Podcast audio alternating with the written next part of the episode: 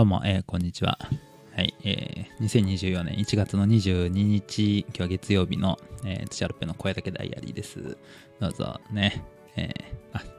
今日はですね、えー今、隣にあの妻がね、いる状態で収録しているっていう感じです。はい。まあ、なんで、まあ、あの、あの話とか、この話とかちょっとできないですね。ね。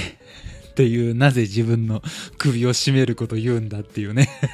そう。別に何も話してないけど。そう。あ、でもあの話はやばいかなとかね、言ったりとかして。まあ言って、まあ、妻もまあ笑ってます。ね。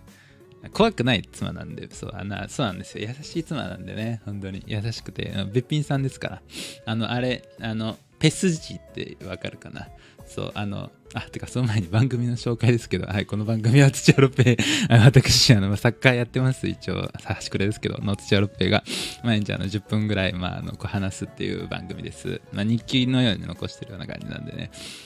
はい、っていうやつです。そう。で、ペスジっていうね、あの、韓国のあの女優さんがいて、代表作だとあのスタートアップとかね、ネットフリアののドラマですよ、ネットフリのドラマ、そう、でやってるっていうね、そう、すごく美人なそう女優さん、まあ僕もね、そのペスジー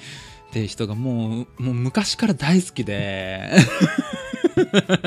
そう。昔からもう超好きで。もうそしたらもうもうまさにもうペスジーに全くもう似てるもう妻だからもうもう出会った時からもうびっくりし。て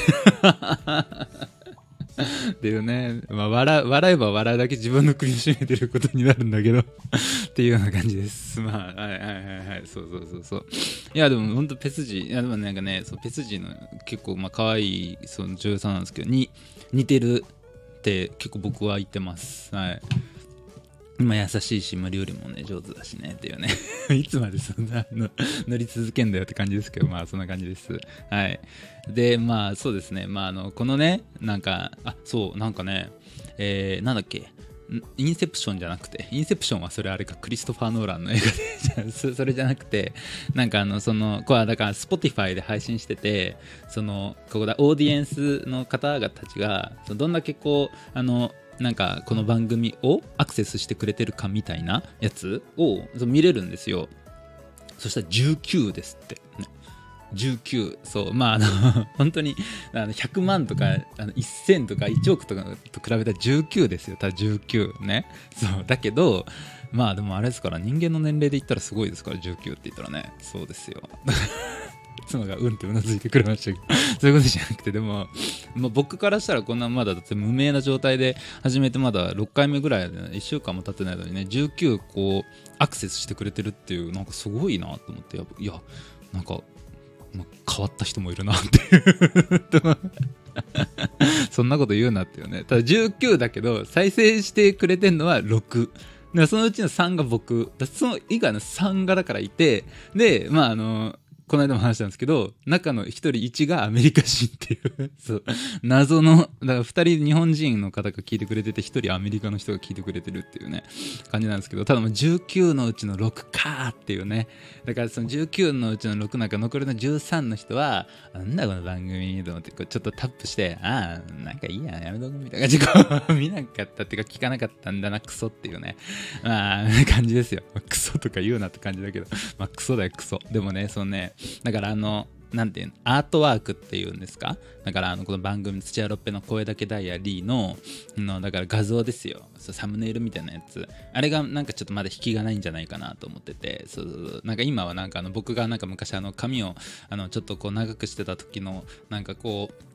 そこにお花がついてってっていうなんかその写真にしてるけどな何何それみたいな感じだと思うのでまあなんかいずれはなんかちょっとなんかいい感じのこの今あのこうだからあの機械をねあのヤマハのこうなんかあのこうなんて言うんだろうこうあの音と音を混ぜるやつなんとかっていう機械。そう。でこれあの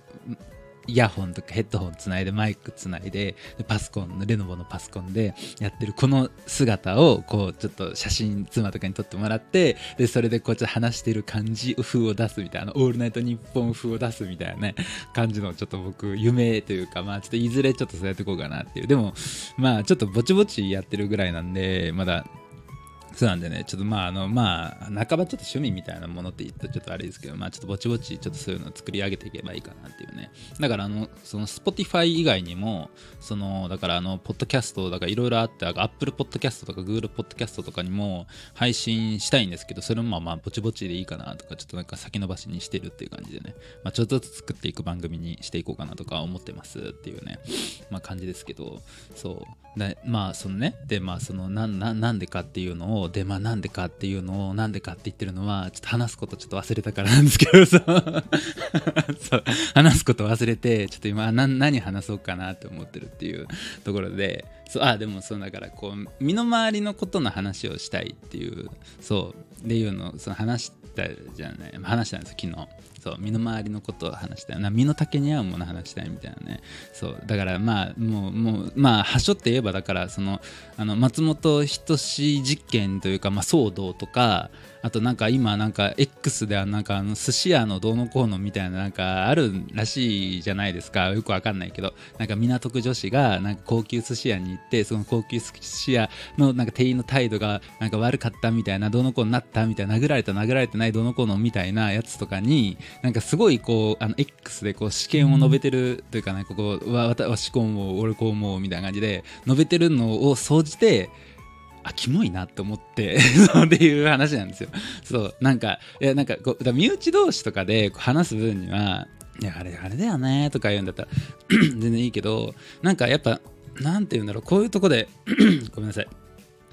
こっちの方が全然キモいよっていうね、そう、咳払いしてる方が、いうのが、だからまあこういうところで、まあちょっと、まあ、まあ言いたいことをね、その身の丈に合うレベルで言ってるのはいいんですけど、大半あって言ってる人ってなんかちょっとまあ、なんて言うんだろう、なんか身の丈に合ってないこと言ってるみたいな感じのがあるというか、そう、なんかっていうのを感じるとちょっとキモいなと思ったから、身の丈に合う話をちょっと知って、コツコツやっていきたいです。頑張っていこうかなと思ってるっていうような感じでやってるっていう中中でそのなんか身の丈に合う話ですよ。だから最近何があったかっていうとまあって言ってもまああの昨日はあのなんかお菓子食べながら、えー、ゲームしてあとなんかアニメ見たっていうだけ。なんか普通の休日の話されてるだけで、それはそのぐらいだったらね、19分の6だよっていうね。そう、逆に6聞いてくれててありがとうって感じだけど、そうっていうね、でもお菓子食べてゲームして、まああの、アニメ見て、でもそのね、アニメがね、何を見てるかっていうと、今、あの、タッチ。そう、タッチって何っていう感じかもしれないですけど、あの昭和の1980何年ぐらいにこうやってたそのアニメで、やこれもあの全然マジで自慢とかじゃなくて、まあ、一応僕父が脚本家でなんかそのなんかタッチの脚本を書いてたんですよ。そうっていう。ででまあなんかそれでなんかタッチっていうの知っててでなんか曲が有名じゃないですか。なタッチタッチここにタッチっていうのが。なんかわからないけどなんか年明け突然妻のとこに降りてきて 妻が歌い始めててでそれにこう僕もちょっとなんかあのそうタッチしちゃって そうで僕も歌ってるうちになんかもうすごいタッチタッチここにタッチをすごくなんかもうあの流しててで僕あの毎年そのプレイリストでその20232024みたいな感じで自分の聴いてる曲みたいなやつをプレイリストで作ってるんですよ。でそれにそのなタッチを入れててでもう入れたんですもうすでに入ったの。そうタッチしたのそこに。で聞いてるうちになんかあれ見たいなと思って。そうね。それでなんか昨日初めて1話目を見たっていうね。そしたらその昭和のアニメがもうすごいもう昭和のアニメすぎてなんかそのなんかあの朝倉みなみそうっていうそのヒロインの子がそのでたっちゃんとかっちゃんっていうこう双子がこういるっていうね、まあ、これタッチ知ってる人からしたらそうだよって全然つまんない話になっちゃうかもしれないけど僕のこのなんか感動した話を聞いてほしいっていうところでこう話してるんですけどたっちゃんとかっちゃんがいてそのかっちゃんはこうだかそのなんかあのすごい野球バカっていうかもうすごい野球文武両道でたっちゃんはその双子の兄でそのなんか全然なんかダメなやつみたいなねサボってるダメなやつ。それに対して朝倉みなみがそのたっちゃんの方ねたっちゃんもうダメだよとか言ってちゃんとしなきゃダメだよとか言って、エロ本を読んでるんですよ。たっちゃんは、その学校の屋上で。ダメだよとか言って、おーとか言って、こう屋上からこうエロ本がこう落ちて、そのなんかヤンキーのカードの上にバサッと落ちて、それを見て、おーとかヤンキーが思うみたいな。で、朝倉みなが、もうそんなんじゃダメなんだからねとか言って、ね、それでなんか、そのたっちゃんが、いいな、うるせえな、お前とか言って言ってたら、なんかその、なんか朝倉みなみが、そんなこと言っても、なんか、などういうことが起こるかわかんないんだから、とか、もしかしたら、たっちゃんみたいな、変人みたいな人と結婚するかもしんないんだからねとか言ったら、そたっちゃんが、キュンってなってさ、皆さんから見ないが、パーってなるっていうのが、そのなんか昭和のアニメすぎてもう爆笑っていう、それをなんか変な見方してるんですけど、なんか面白いなとか思ってるっていうのが、まあ僕の最近の見ただけの話ですね。まああの、1話見ただけなんですけど、まあこれからまた見ていこうかなっていう感じです。今日も一日ありがとうございました。また明日もさようなら。